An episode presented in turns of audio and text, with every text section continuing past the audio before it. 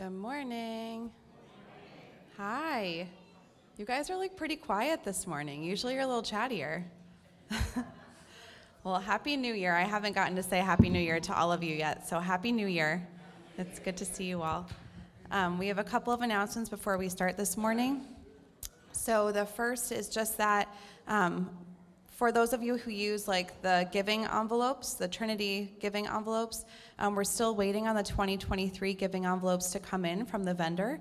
Um, and so if you are feeling lost, um, you can still give online. We want to say thank you to everyone who gives faithfully. That's it. Just helps us be able to do what we do here. It helps further the gospel. It helps us with our ministries here at Trinity. Um, and so you can still give online four different ways.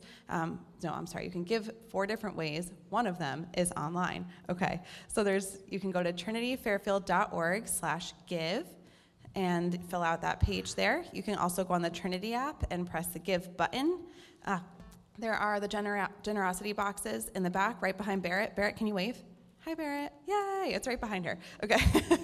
um, and then there's also one out in the lobby. And then you can also mail your mail your donation and your tithe in. Okay. Um, we just thank you guys so much for continuing to support this church and this family. And I always think of it as like we're giving back to the Lord, and it blesses us in turn too. Like even the things that we give back to the Lord are then used to bless us, um, which is just God's, God's just so cool. Um, there was also an adult discipleship class that started this morning with um, taught by Bob Walter, and it's called the Disciples Course. So it started this morning. It continues through February 26th. Um, they're meeting at 8:30 in the morning in the patio room. Um, I always like part of me, I love being here, obviously, early on Sunday mornings, but I would also love to be in Mr. Walter's class. So, um, my mom's laughing because I still can't call him Bob. it's still just as, I can't. Okay, so on January 21st, there is a women's brunch, and the theme is Winter Wonderland. And so, if you are a woman and you would like to eat brunch, this is a great thing for you. Um, it will be at 11 in the morning. Ruth El Turque is our speaker, um, which will be wonderful. I'm excited. Um, you can sign up in the lobby. It's $10 for a catered breakfast. We all get to sit and eat together and talk and do some worship songs usually and um, hear Miss Ruth speak. So, that will be wonderful. So, with that, um, I'm going to pray for us and then we'll sing, okay? God, I just thank you so much for this morning, Lord. I thank you um, for just the way that you orchestrate our world, Lord. I thank you for the beginning of a new year. Um, we've made it through the first week, which the time always seems to fly. Um, God, I pray that you help us just to treasure each moment and to not take anything for granted. Um, and I pray for the word that's going to be delivered this morning, Lord. I pray that it would fall on soft ears that are able to listen and able to um, be slow to speak and quick to listen, Lord. Um, God, help us to approach this morning with a sense of maturity and a sense of um, awe. And um, God, we're here because we love you and we want to learn about you. And so I pray that you would just be tangibly here with us this morning. Um, we pray all these things in your holy and precious name. Amen. All right, will you stand with us?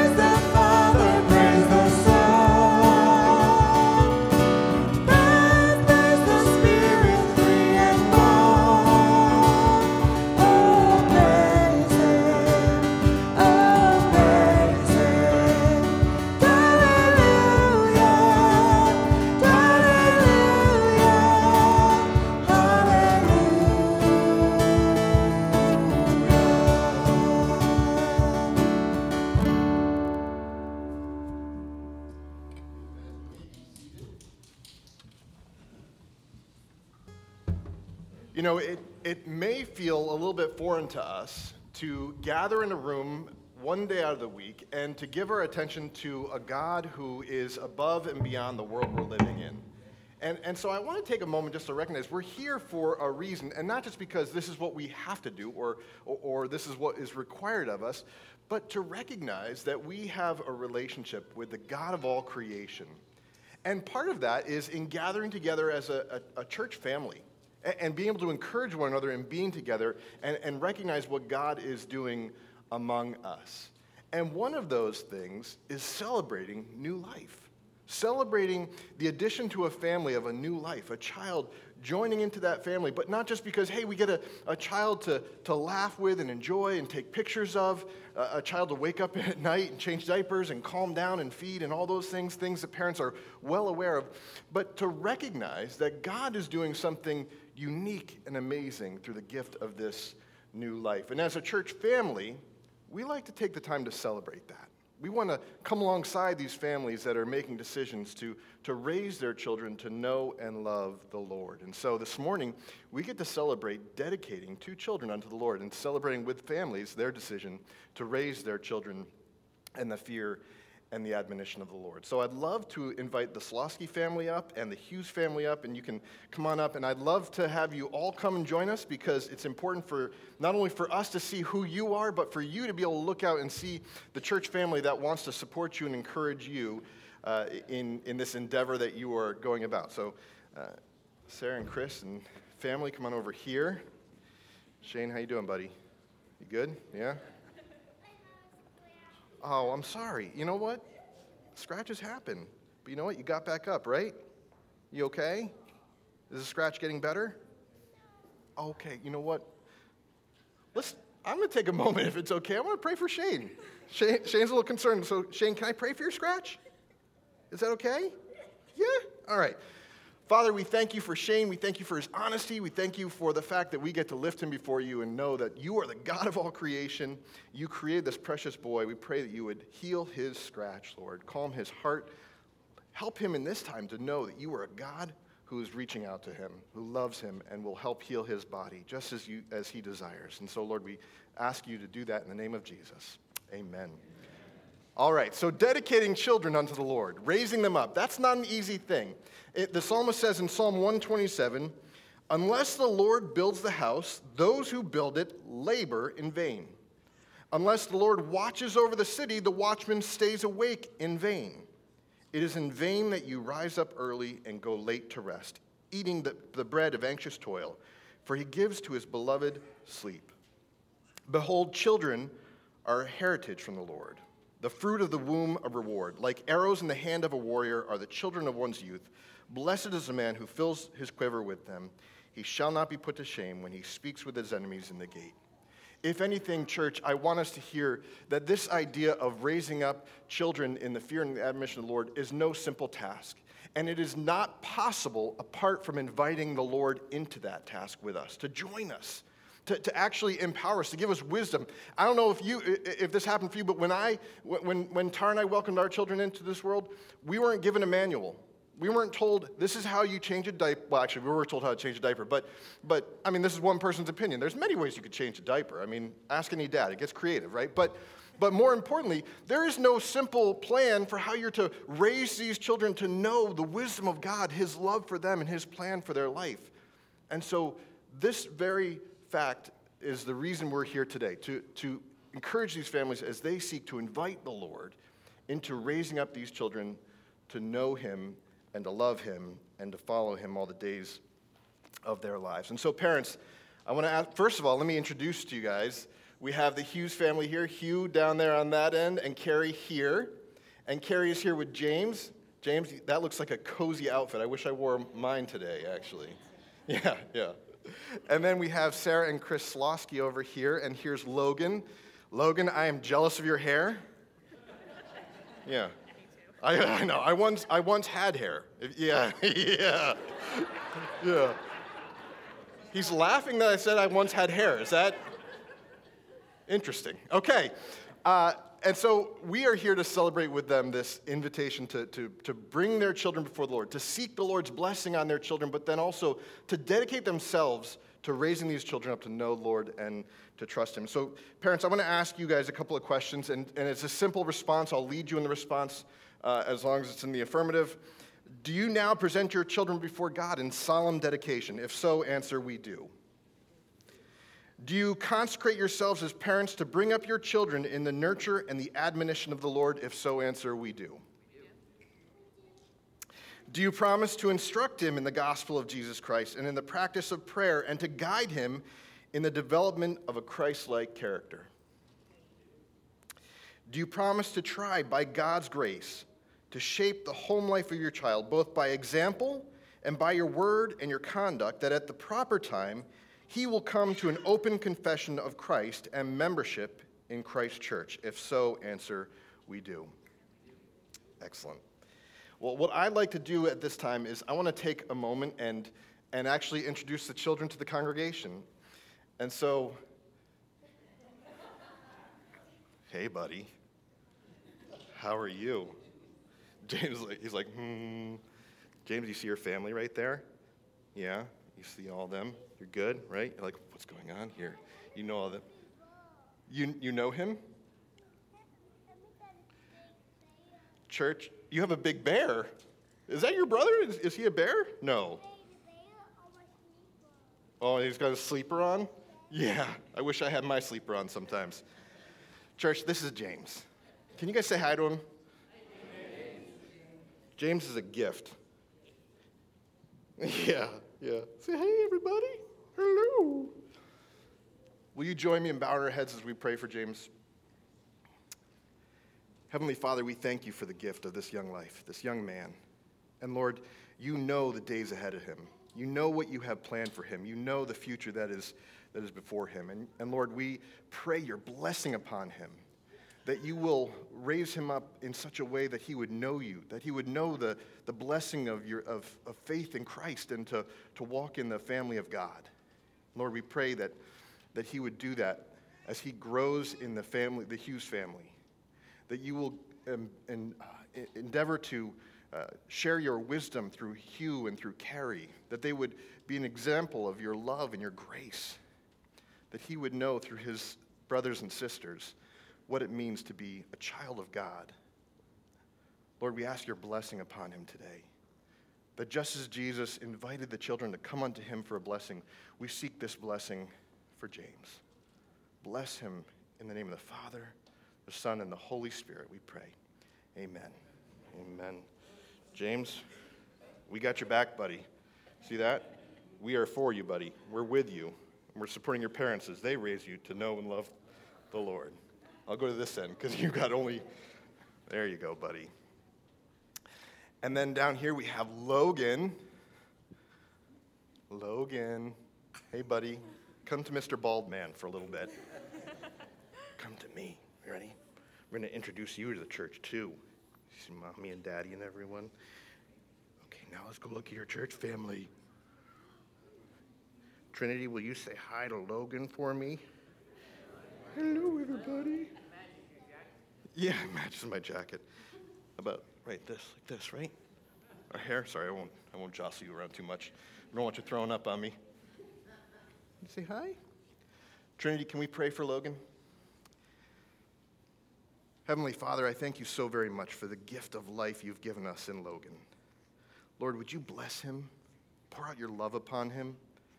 Will you give Chris and Sarah wisdom as they raise him in the family of God. May he see in his parents the example of God's love and grace and forgiveness. May they see an example of what it means to walk in obedience to Christ, to, to live as a child of God. Lord, we pray your blessing upon him in the days to come, that you'll keep him, you'll guard his steps, you'll guide his ways, and that when the day comes, he will, he, he will in such an excited way, make that decision himself to join the family of God, to, to be a member of Christ's church by his own profession of faith. And so, Lord, we ask your blessing upon him, just as we asked for James, that you would bless Logan, bless him and keep him. Make your face shine upon him, be gracious to him, and give him your peace. In the name of the Father, the Son, and the Holy Spirit. Amen. Amen. Hello, Trinity. All right. And then, families, we want you to stay here for one more moment because there's one more piece to this dedication that I think is very important. Because we're dedicating these parents to raise their children in the fear and the admonition of the Lord, but we're doing so in the context of the family of God. And so, church, we're going to recite a pledge together. We're going to put up on the screen. And I'm going to ask you not just to say these words, but as you read them, may they be the prayer of your heart. That this is not just an act of our mouths giving voice to words, but that we would recite this pledge together and that it would be an expression of the desire of our heart to rejoice with these families, to support them and encourage them, so that these families might know that their children are being raised in the context of a church family that loves them and desires that they would too would know Jesus. So let's say this pledge together. We rejoice with you and give thanks for the gift of these children. We promise with humility and seriousness to share in your child's nurture and well being. We will support by our example and words your efforts to provide a loving and caring home where trust in God grows and Christ's way is chosen. Amen. Amen.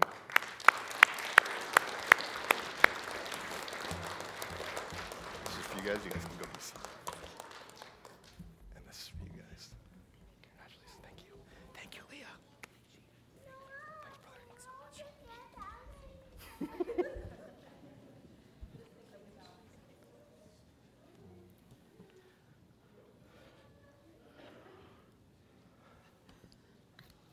Just thinking about like seeing those children and how beautiful they are and like how good God is that He gives such good gifts so easily, you know. Um, let's stand and sing, How Can I Keep From Singing?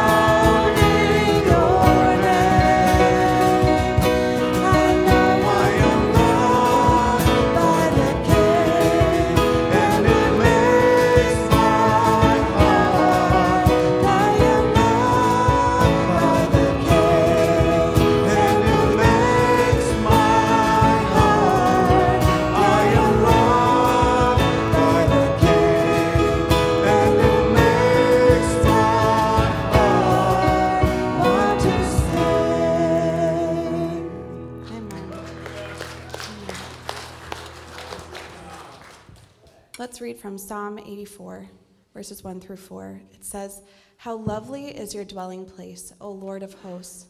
My soul longs, yes, faints, for the courts of the Lord. My heart and flesh sing for joy to the living God.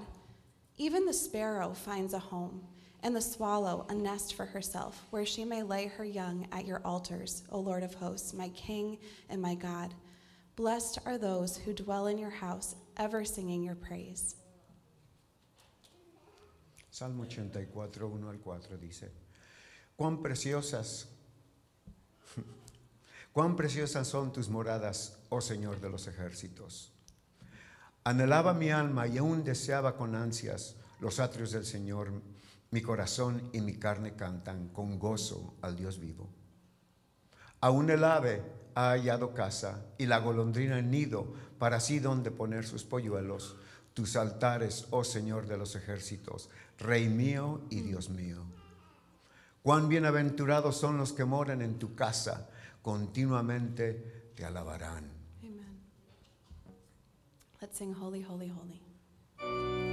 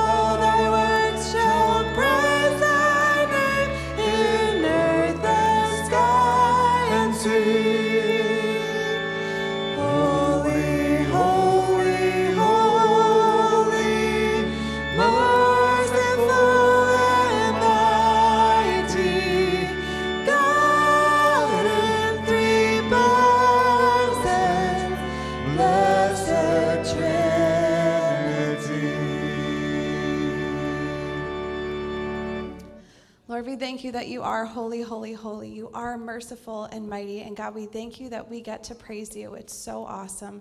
Um, God, you are so good. We give you this morning. We pray this in your name. Amen. Oh, kids, you are dismissed. Pastor Dan's like pantomiming, like, kids are dismissed. You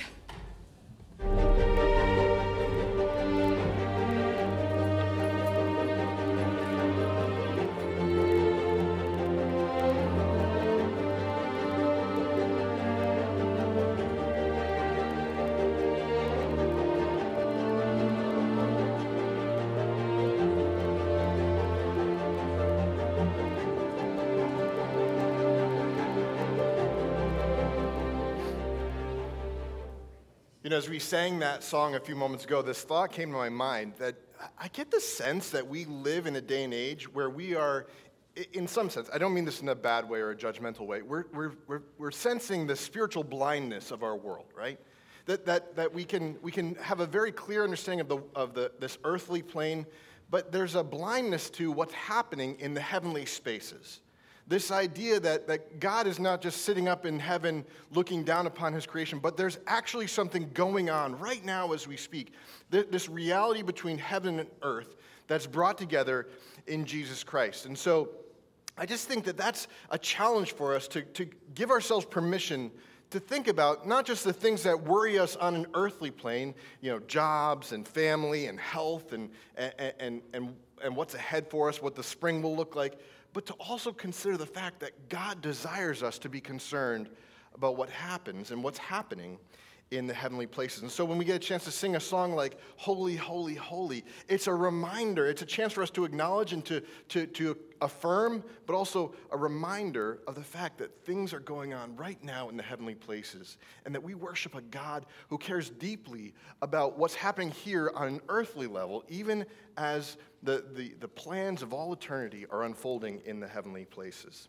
Well, it might feel a little odd then this morning, but today we're going to start a three week series on the latter part of the book of Daniel.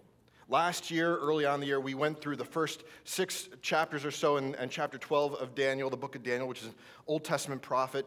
Uh, and, and, and now we're going to cover these last few uh, sections of the book of Daniel. And, and I know what you're thinking. You're thinking, hey, what better way to kick off the new year than thinking about, uh, about apocalyptic visions and end times in the book of Daniel? And, and you know what? You're not wrong. It's a great way to start the new year, right? Kick things off, kind of light a fire under your, your backside. But but here's what I would say preaching on these uh, visions and dreams of Daniel in, in, in the book of Daniel, though it may seem odd, it's something that we do very intentionally. There's a rhyme and a reason to it, there's a purpose to it. And it's not to cultivate fear in us or, or a sense of feeling like, man, we've got no clue what God is doing. There's a rhyme and a, a reason for even covering these, these strange visions and dreams that Daniel has in the Old Testament book of Daniel. First, first reason I want to share with you, just real quickly, as kind of a way of in- introduction to our time together, is that, that I want us to be able to say that we've surveyed the entire book of Daniel, right? I- I don't necessarily feel like we need to go verse by verse from the pulpit through the book of Daniel, but I want us to be able to say, hey, we didn't skirt around the hard passages of Daniel. And, and not just for me as the preacher, but for us as a congregation to say, hey, we, we took a look at even the harder passages of the book of Daniel together. There, there- there's value to that. We didn't just look at the, the celebrated uh, Sunday school stories of, of Daniel in the lion's den or Shadrach, Meshach, and Abednego in the, the fiery furnace. We, we took a look at the whole book of Daniel. And, it, and it's important for us to recognize that, that these difficult passages in the book of Daniel are valuable for us. They're not just some obscure passage, but, but they bring meaning and, and, and, benefit to us as we, as we do the hard work of paying attention to what God is revealing to us through Daniel's visions and dreams. Paul tells us in 2 Timothy chapter 3 all scripture is breathed out by God and profitable for teaching, for reproof, for correction, and for training in righteousness, that the man of God may be complete, equipped for every good work. This word that Paul uses for profitable here means that, that it actually enhances our well being.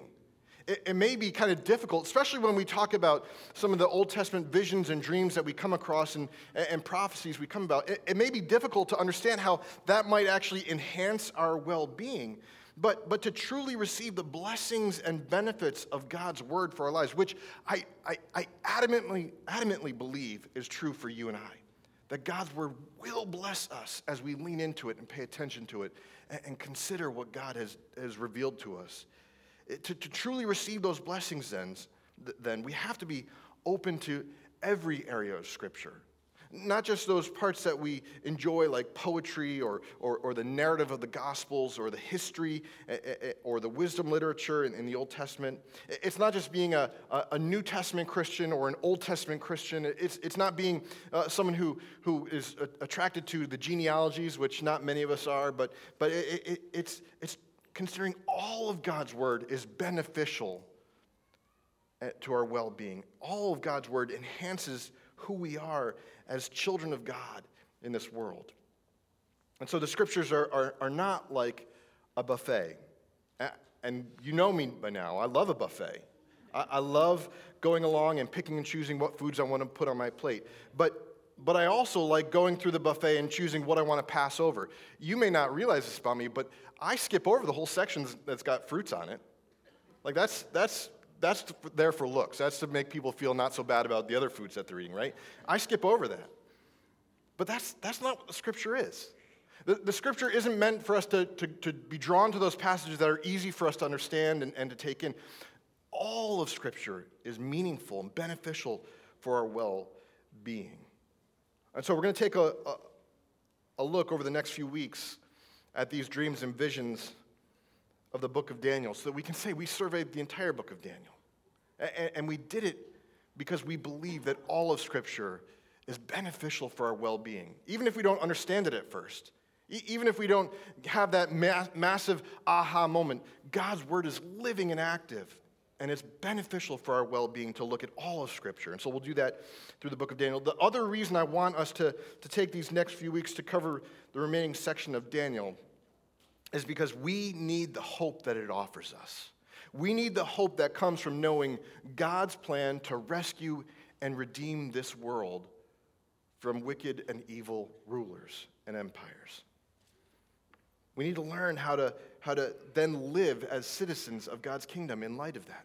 In other words, we need to know that if we are children of God, how do we live in a world where we, we feel like we're living in a foreign land? Right? We saw that, practically speaking, in, in, Daniel's, uh, in Daniel's life early on. But even now, in these visions and dreams, Daniel still gives us instruction on how we can live in light of God's future and live embracing the hope that God offers us through these visions and dreams. See, God's plan all along has been for us to have a king, and not just any king, but for him to be our king. You look at some of the Old Testament stories, and, and, and the history of Israel is our history, right? Israel was, was rescued by God, led into the promised land, but then for them to continue to walk seeing through life, seeing God as their king was not enough for them. They, they looked at the, the countries around them, the nations around them, and said, Hey, God, we want a king like they have a king. It's not enough for us to have, a, have you to be our king. We, we, want, we want a tangible king we can put our hands on. We can blame for things going poorly, and we can, we, we can worship when we want to worship. We want a king like the nations around us have a king. If you look in 1 Samuel, shortly, I mean, uh, not too long into the book of Samuel, in chapter 8, Listen to, to what Israel comes to and says to the prophet Samuel. They said, Then all the elders of Israel gathered together and came to Samuel at Ramah and said to him, Behold, you are old, and your sons do not walk in your ways. Now appoint for us a king to judge us like all the nations. Do you see that? As a people of God, though God wants to be our king, we, as a people of God, say, No, we want to be like the, the nations, right? But the thing displeased Samuel when they, when, when they said this, and, and when they said, Give us a king to judge us. And Samuel prayed to the Lord. And the Lord said to Samuel, Obey the voice of the people in all that they say to you, for they've not rejected you, but they have rejected me from being king over them. A few uh, years later, the end of the book of Judges, we're, we're told that you know, in those days there was no king, and everyone did what was right in their own heart. See, Israel's history is our history. We, we, have, we have walked that path of history of denying a king, saying, no, we don't need a king. We don't want a king. We don't need to be led and ruled.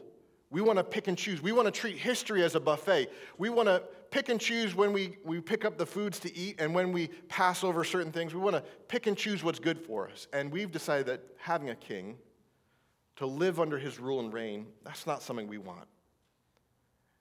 And so, Israel and us, we've rejected God's authority. But God never rejected us. God never abandoned us. God never gave up on his promise to be our king, to hold truthfully all authority in creation, all dominion, and with that power and authority to rule over us with a righteous and just hand, with a loving and gracious hand.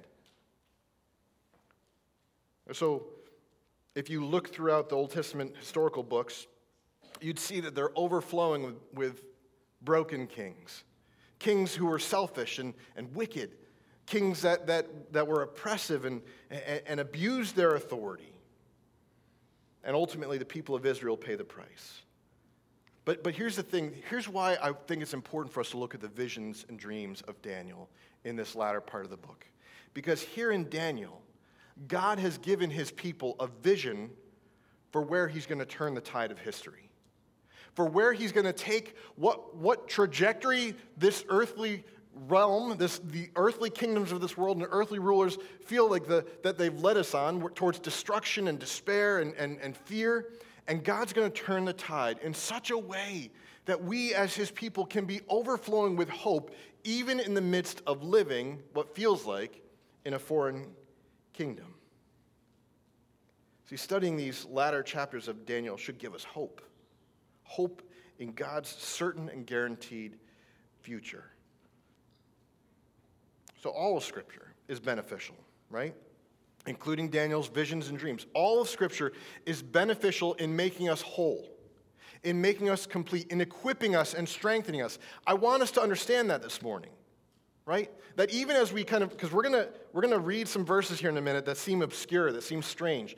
But even in looking at these passages, these passages are meaningful and valuable in making us whole, complete, equipping us enhancing us and enhancing our well being.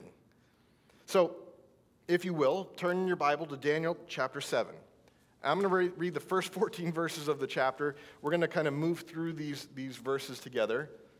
But if you reach a part that kind of stirs your stomach a little bit, that's okay. Don't, don't, don't try to squash it or put it aside. Let it, let it be there a little bit because we're going we're going to talk about it together this morning.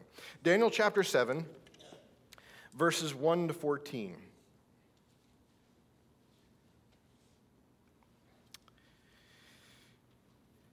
In the first year of Belshazzar, king of Babylon, Daniel saw a dream and visions of his head as he lay in his bed. Then he wrote down the dream and told the sum of the matters, the, the sum of the matter.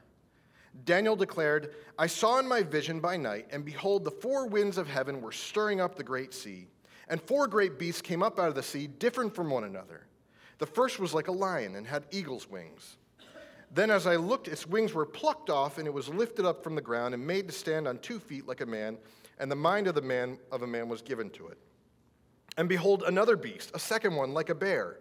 It was raised up on one side. It had three ribs in its mouth between its teeth, and was told, Arise, devour much flesh. After this, I looked, and behold, another, like a leopard, with four wings of a bird on its back. And the beast had four heads, and dominion was given to it. After this, I saw in the night visions, and behold, a fourth beast, terrifying and dreadful and exceedingly strong. It had great iron teeth. It devoured and broke in pieces and stamped what was left with its feet. It was different from all the beasts that were before it, and it had ten horns. I considered the horns, and behold, there came up among them another horn, a little one, before which three of the first horns were plucked up by the roots. And behold, in, it, in this horn were eyes like the eyes of a man and a mouth speaking great things. As I looked, thrones were placed, and the Ancient of Days took his seat. His clothing was white as snow, and the hair of his head like pure wool. His throne was fiery flames, its wheels were burning fire. A stream of fire issued and came out from before him. A thousand thousands served him, and 10,000 times 10,000 stood before him. The court sat in judgment, and the books were opened. I looked I looked then because of the sound of the great words that the horn was speaking.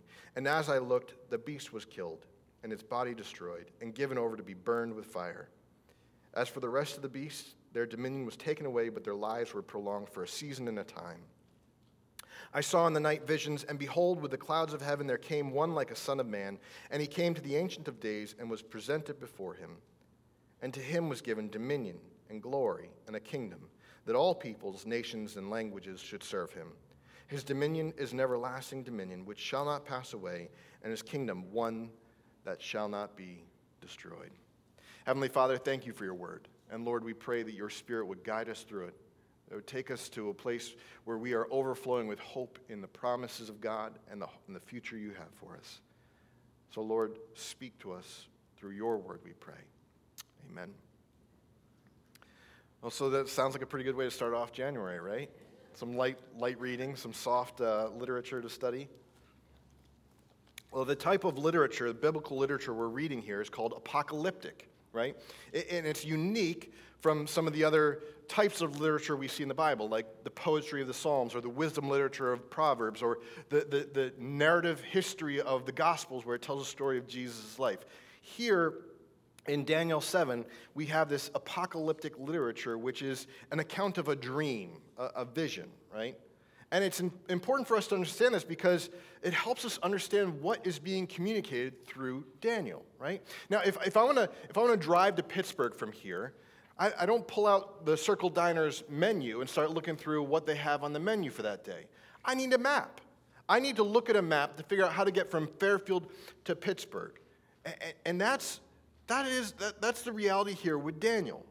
We, not that we need a map, but for us to understand what we're, what we're dealing with in, in, in Daniel, in Daniel 7 in particular, is we need to understand we don't need a, a menu to look at, we need a, a map. We don't need a, a, way of understanding the poetry of the Psalms to understand what's happening in Daniel. We need to understand what apocalyptic literature is. Uh, apocalyptic literature is a vision and dream that communicates a reality through symbols and, and, and, and pictures right? Prophecies, prophecies are a little bit different. Those are messages that God has spoken, given to, to man to, to be communicated to a particular people. Like, like in the beginning of the book of Jeremiah, you, you would read in the first few verses of, of that book, you'd read how the word of the Lord came to Jeremiah, who, if you kept reading, was commissioned to, to proclaim these words that, that came to him to a particular people, right? But Daniel 7 opens by telling us that in the first year of King Belshazzar, king of Babylon, Daniel saw a dream. Daniel sees a vision in his head while he lay in his bed. That's important because it tells us that what Daniel sees is, is, is symbolic. It's symbolic of something that is to happen. It's not to say that, that it's fairy tale, that it'll never happen. It's symbolism of what is to come. And so the, the images of Daniel's dream represent something very real and tangible in our world. All right, so what are these images Daniel sees? He sees the four winds of heaven stirring up the great sea. He, he, he sees four different and distinct great beasts coming up out of a great sea. The first is like a lion with, with wings, eagle's wings on its back, which get plucked off and, and then leads to the lion walking on two feet like a human. And we're told the, the mind of a man is given to it. The second is, is a beast. Or the second beast is like a, like a bear raised up on one side with three ribs in its mouth, and it's being told to arise and devour much flesh. Picture me at a buffet, right? That's a joke, people. I'm not, I don't really, never mind. Apparently, you can't joke when you're dealing with the heaviness of, of apocalyptic literature. The third beast was like a leopard with four wings and, and four heads, and dominion was given to it, right? But then the fourth beast feels different in Daniel's dream. The fourth beast, it's not even likened to an animal, it's just described as being uh, this terrifying and dreadful and exceedingly strong beast. It has iron teeth and devours and destroys whatever, whatever's in front of it. And whatever's left, it stamps out with its feet. We're told it has ten horns. And out of these ten horns came a little horn that had eyes and, and, and the mouth of a man. This little horn plucks these, other, these three other horns up out of, out of, out of the beast and, and speaks arrogantly of great things. Do you get that? You, you understand what's going on here now? Does that make sense to you? Right? You can, you can kind of picture what Daniel's talking about here? No? No? I'm, no, I'm, you're not alone, right? See, much of the imagery is lost on us because we find ourselves trying to make sense of a text thousands of years after it was written, right? It's lost on us today like phrases and gestures of older generations are lost on younger generations. I, learned this one this past week when I met with our worship directors. If, if you were to tell a small child to pretend that they're talking on a phone, I mean, growing up, I, I might do this, right? Because we had one of those phones where you had a cord, it plugged in the, into the handpiece, and it went to the wall and was plugged into the wall. And then after that, we eventually had uh, cordless phones where you still did this. You still held it up to your phone, right? I mean, shortly before my time, there, there were those phones where, you know, you had the, you, the, the handpiece you spoke into and you had to, like, talk like this. I'm looking at some of you guys. You guys probably remember those days, right? Yeah? Yeah, I see some head nods. No. But you ask a young person today to pretend to talk on the phone, you know what they do? This is what I learned this week. They don't go like this, they go like this, right? That seems strange to me. That, that seems odd, right? But, but they're, they're used to this idea of talking on a smartphone. You know, you pull your smartphone out, like if I, if I pull my phone out of my pocket, I put it up to my ear like this, right? Actually, I, actually, I anticipated that they were going to do this, like, because you see everyone, you know, they talk on their speakerphone or, you know, whatever. The idea, the point is that these, these images, these examples are lost on us today because we find ourselves living in a different time, in a different place. But for those people that would have heard of Daniel's dream early on, it would have been easier for them to understand what was actually being spoken of. What we have going on here in Daniel 7 is, is a depiction, a characterization of earthly kingdoms, of, of earthly powers, of earthly rulers, earthly empires that are vicious and destructive, empires that, are, that find themselves having this power and this authority and, and, and abusing it. And what we ultimately have here in the latter part of our passage is these earthly empires being brought to justice in the, in the heavenly courts, right? The deep waters are a theme throughout the Bible uh, of chaos. If you remember the, the, um, the early chapters of the book of Genesis, when, when, when creation is described, we're told that in the beginning the earth was formless and void. It was chaos, right? And, and the darkness covered the, uh, and, and darkness covered the darkness, sorry, covered the face of the earth over the waters of the earth. There's chaos there in the, in the beginning of creation, and God brings order to that chaos. When God rescues Israel from Egypt, he led them up out of the waters of Egypt, out of the, the symbolic chaos of slavery in Egypt. Here in Daniel 7, there are some beasts that are allowed out of the chaos of the deep, and they're, they're given authority. You know what they represent? They, they represent human kingdoms. I mean, it, it's not hard for us. We'll, we'll talk a little bit about this, but it's not hard to imagine what sort of human kingdoms uh, are represented by these beasts. But first and foremost, in Daniel's day, is, is looking at the kingdoms of the land and being able to identify man, this is, these are kingdoms that are taking over, that are, that are succeeding one another in power and authority and causing destruction and, and, and damage. Now, in Daniel's immediate context, many scholars uh, understand these, these kingdoms to be, or the beast to be representative of the Babylonians, and then the Medes, and the Persians, and then eventually the Greeks, right? But, but here's what I'm not going to do this morning. I, I'm not going to necessarily go into connecting specific beasts with specific empires or leaders, and, and here's my reason why. Right? This is important for us to understand. Here's my reason why. Because the beasts in Daniel's vision weren't meant to describe only one nation and on, at only one time right? Daniel's dream was not meant to just tell us about what happened to the Babylonians or the Medes or the Persians. Daniel's dream was given to him to describe the character of earthly empires throughout history. Nebuchadnezzar was obviously a horrific king, right? You, read earlier on the chapters of, of Daniel, you, you see some things he did. He conquers nations, he enslaves the people he conquers. He, he forces them out of their homeland and into a foreign land where they're disoriented and, and, and forces them to worship him. And if they don't worship him, he threatens them with death, even being burned alive. But, but here's the thing Nebuchadnezzar, he's not the only one of his kind, right? I, I mean, King Nebuchadnezzar was an evil man. But he's not the only evil king to ever have lived on this earth. Many earthly empires have been led, led by kings like him since. So, the beasts in Daniel's dream don't only describe four kings and kingdoms of Daniel's day. We need to see these images and beasts like we might understand the, ter- the, the, stereotypes of, of political cartoons, right? In our political cartoons uh, about Republicans and Democrats, we see pictures of elephants and donkeys, don't we? Uh, but no matter how many times, how many changes we've had in political leadership, these cartoons continue to be relevant. They, they continue to depict the stereotypes of a Republican and a Democrat.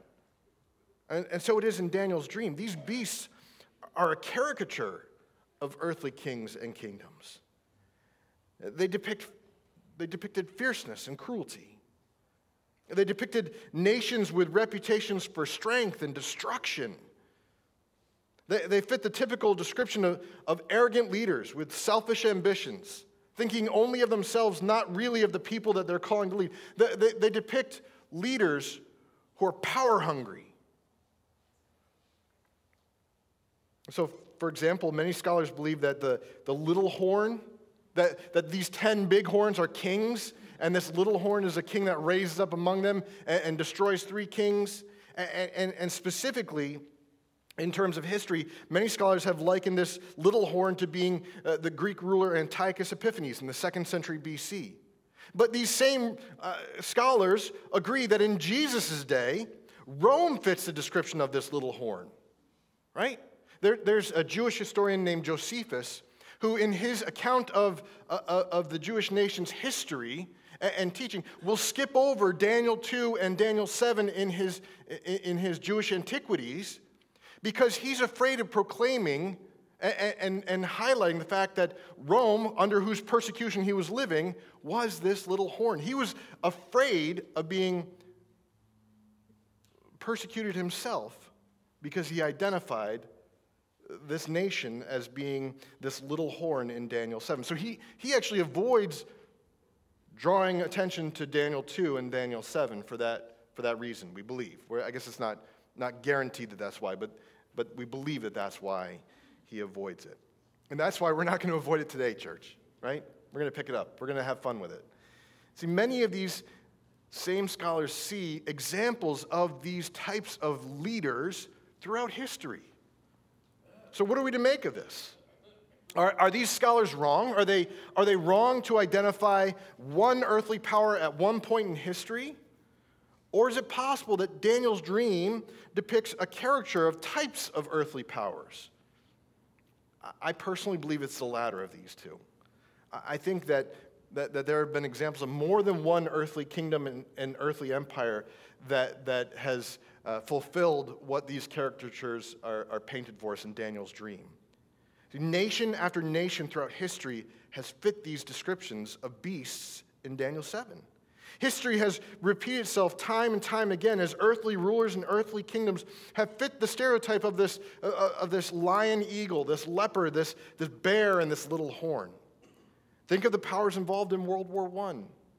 I mean, let's, let's be a little ab- less abstract. Let's think specifically of, of the leaders in World War II and the Holocaust.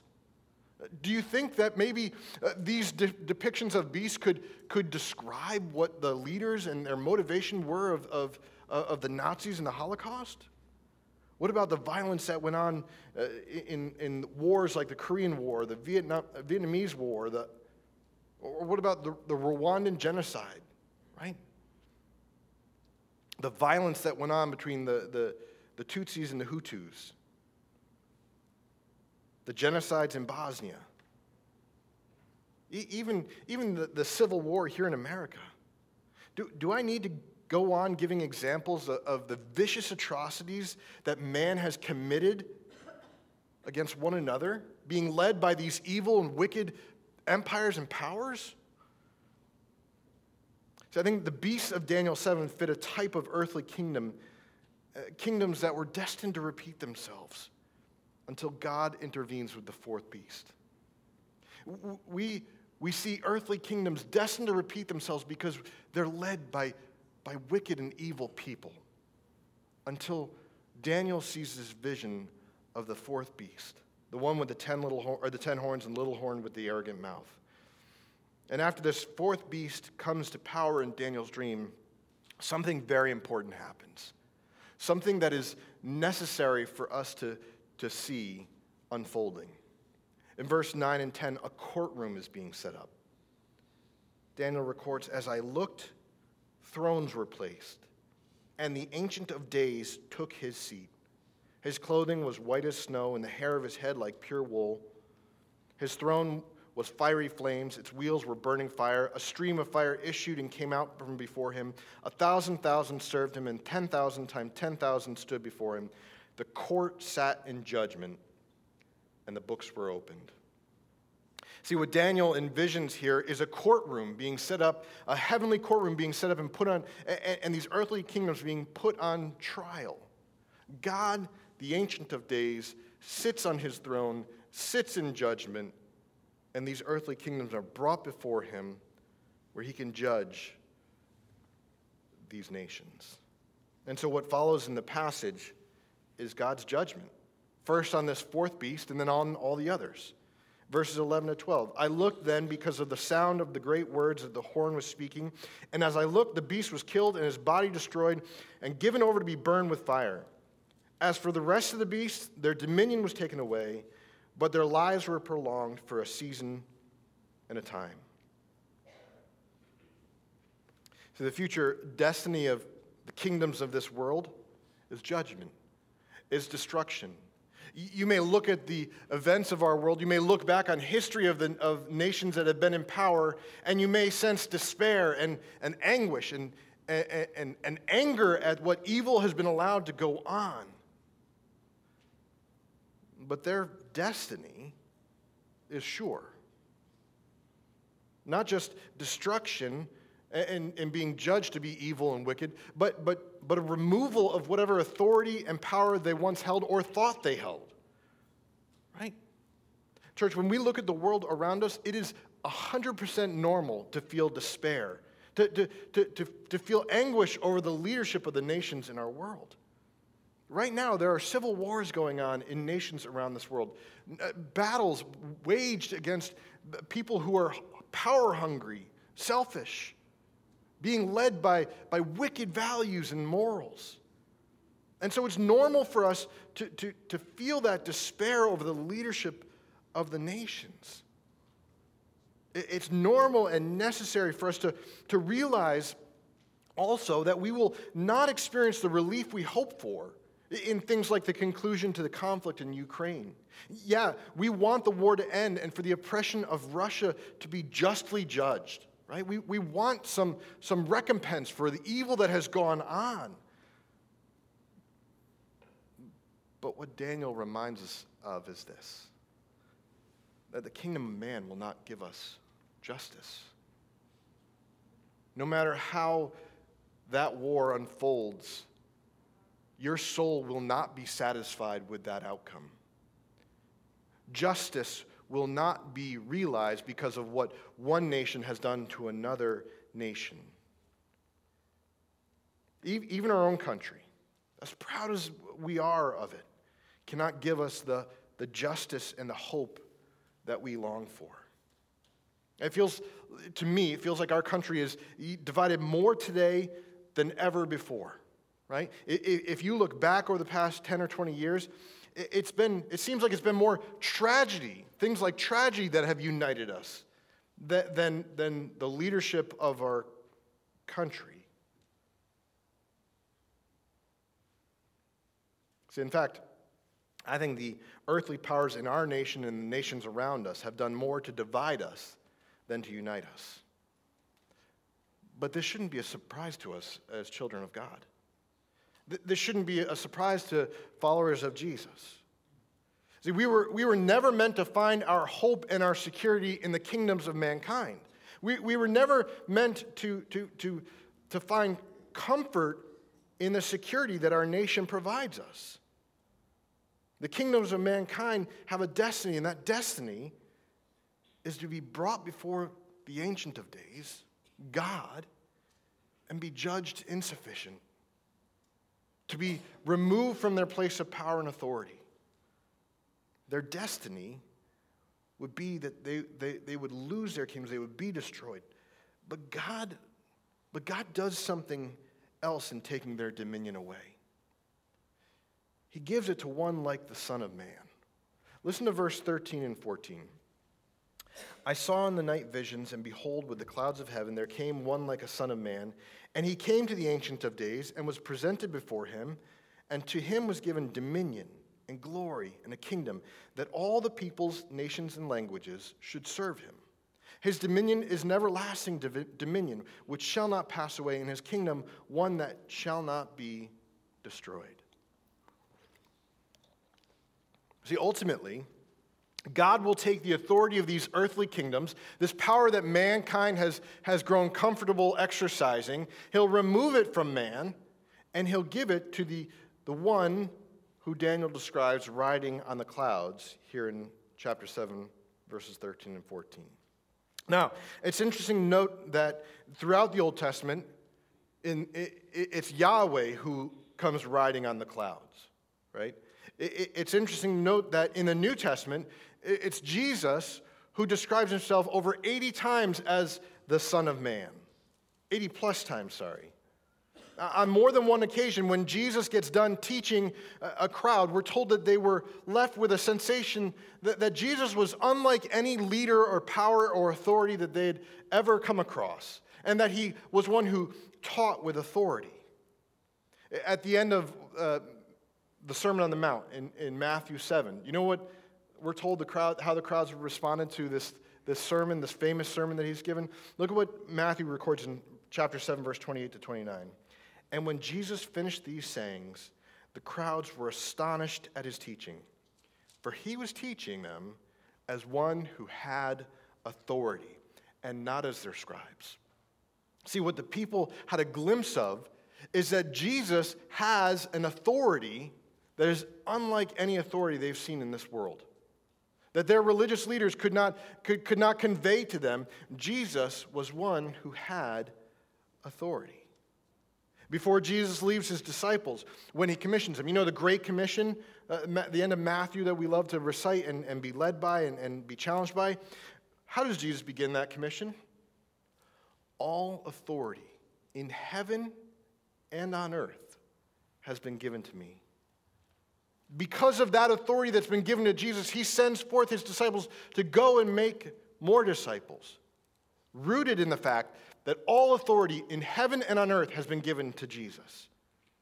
In Acts, after Jesus ascends into heaven on the clouds after his resurrection, his disciples are standing there staring up into the, into the sky. And, and some angels come and say to them, What are you doing? This same Messiah, the same man who you just saw ascend into, the, into heaven in the clouds, will come again in the same way you saw him, will come again riding on the clouds. Church, the reason why I'm saying this is because I need us to understand that Jesus is this fulfillment of the Son of Man riding on the clouds, to whom the Ancient of Days gives all authority and dominion. Right? This matters to us. God has already given Jesus the keys to the kingdom. When Jesus came, when Jesus was born in a manger, right?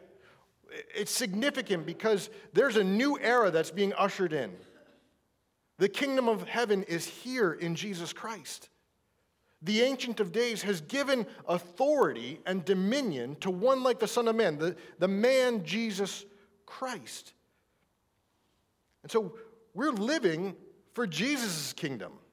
We find ourselves living here in the United States, living as, as good citizens under the, the rule and reign of our nation, but we are citizens of the kingdom of God the kingdom led by King Jesus, who's been given authority and dominion, whose kingdom will never pass away and will never be destroyed. And that kingdom is here now. It's not someday in the future, it's our reality right now. Jesus has come, and because he's come, we're invited to become, by faith, new creatures living in a new creation, that kingdom being right now. And so, this courtroom scene where God judges the broken kingdoms of man and establishes a new kingdom in Jesus Christ should give us hope. We, we don't need to be overwhelmed with fear and despair at what's going on in our world today because we know that our, our, our future is not dependent on the outcome of the conflicts of this world. When we look at earthly rulers and earthly empires for our, our peace and our hope, we're going to be overwhelmed with fear and despair, won't we? Because we felt the discouragement, we felt the disappointment, we felt the uncertainty of what future is ours under their leadership. But our hope isn't in our economy stabilizing or the next election. It's not in the outcome uh, of the conflicts in our world. We know where all that's heading. It's a dead end for our hope. Our hope is only found in the King that God has anointed and given authority and dominion to for all eternity. So, brothers and sisters, do not despair or be overcome with fear. Don't look at the world around you and, and, and, and try to find some semblance of hope or seed of, uh, uh, of, of, of hope. No matter how evil or corrupt our, our world leaders or powers may be, we know what its destiny is. But you are not of this world. You, you are not of this world, dependent on the outcome of these leaders.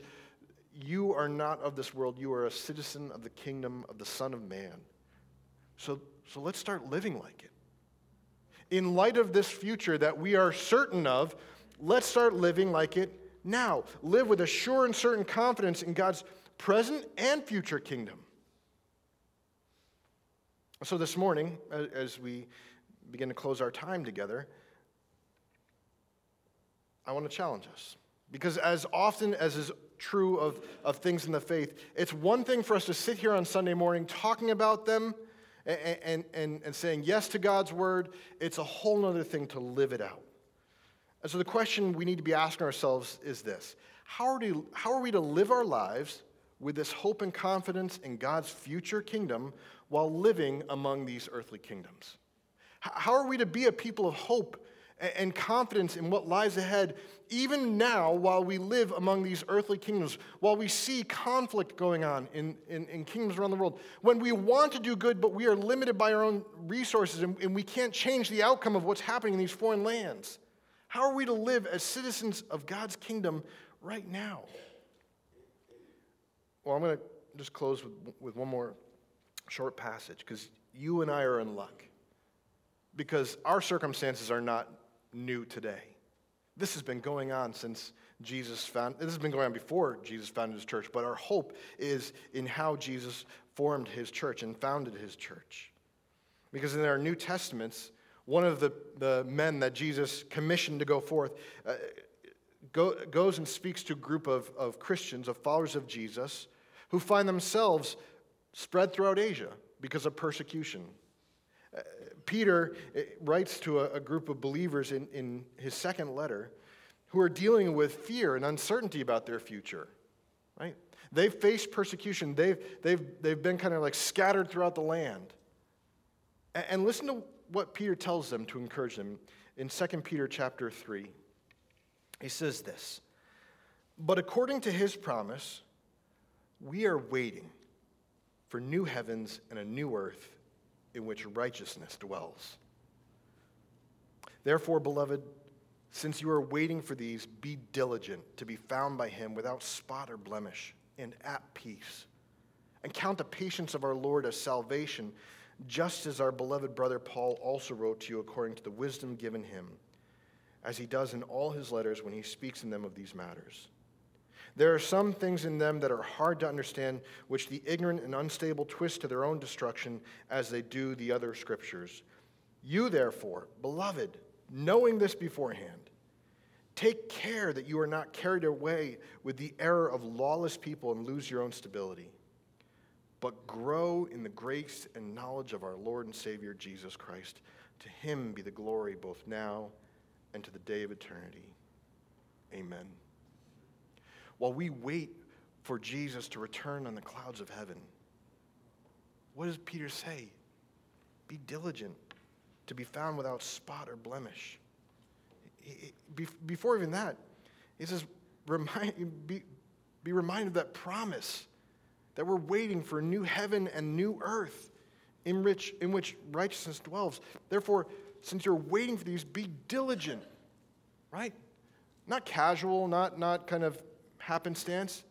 Be dedicated, be committed, be diligent to be found by him without spot or blemish and at peace.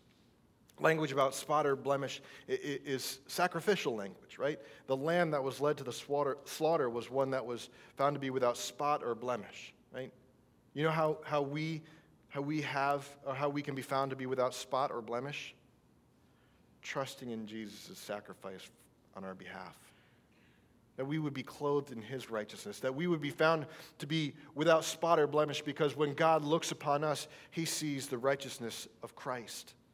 And so, Peter's first encouragement is to be steadfast in your faith, Believe what is right and true, that you are without spot or blemish because of your faith in what Jesus has done on your behalf. And so be at peace with God. That's where our peace comes from. In our dependence upon the work that Christ has done on our behalf. To be steadfast and faithful in this truth, in this reality, is what Peter encourages us to do. No matter what's going on in the world around us, no matter what circumstances we're dealing with day to day in our world, hold on to that truth that you are without spot or blemish because of what Jesus has done on your behalf. Cling to that in faith. Don't, don't let your, your concerns, your, your worries be guided by the circumstances of this world. Let them be rooted in the reality that you are a child of God, that you've been bought with a price, that price being Christ's death on the cross, his resurrection from the grave, that ensures that you will be viewed by God. You are seen and understood and known by God as one without spot or blemish. And the fruit of that is peace with God. And then he says, Peter says to them, Go on growing let that be the focus. Don't, don't focus on, on worrying about what's going on in the world. Focus on growing in your faith, growing in the grace and the knowledge of our Lord and Savior, Jesus Christ.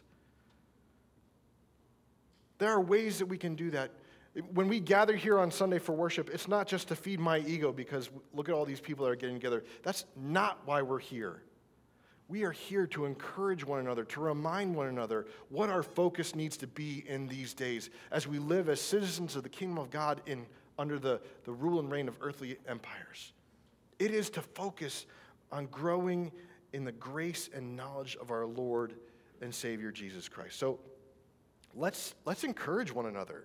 Don't, don't let me be the only voice we hear this Sunday morning. Let's encourage one another to, to, to be rooted and grounded in, in faith so let's show up each week determined to worship the Lord together. Let's celebrate our faith, our shared faith in Christ together every week. Make it your goal this year to grow in your faith in Jesus. Maybe that looks like reading your Bible more often. Maybe it looks like joining, like getting together regularly with another believer and, and, and kind of talking about God's word together. But let Jesus be at the core of that goal to grow in your knowledge and grace. So don't be overcome with worry for this world. Be at peace with God. Be, be like that weaned child, not worrying about where your next meal will come from or how you'll stay warm. Be like a weaned child, steadfast, rooted in the Lord.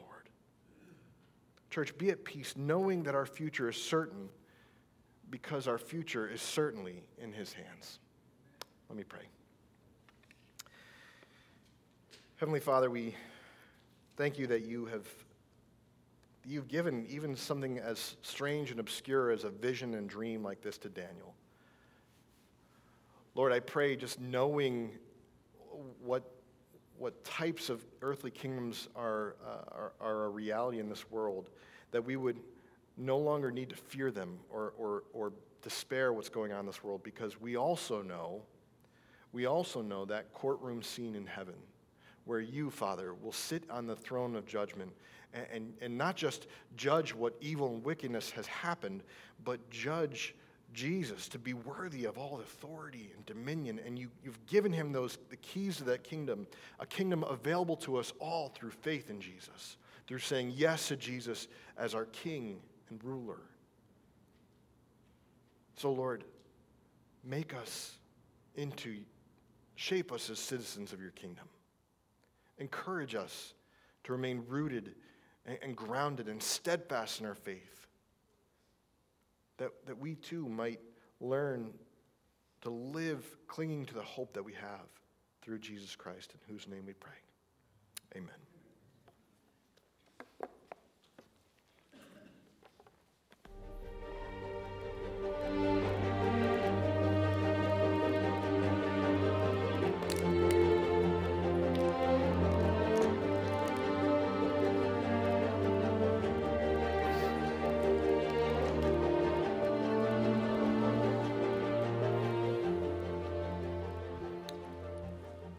last song that we're going to sing today is Only a Holy God.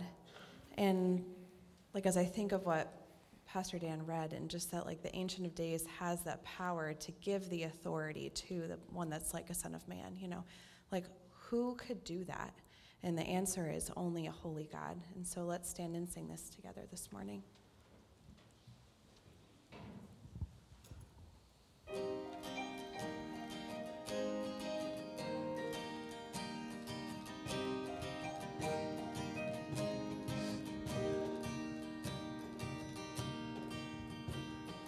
Who else commands all the hosts of heaven?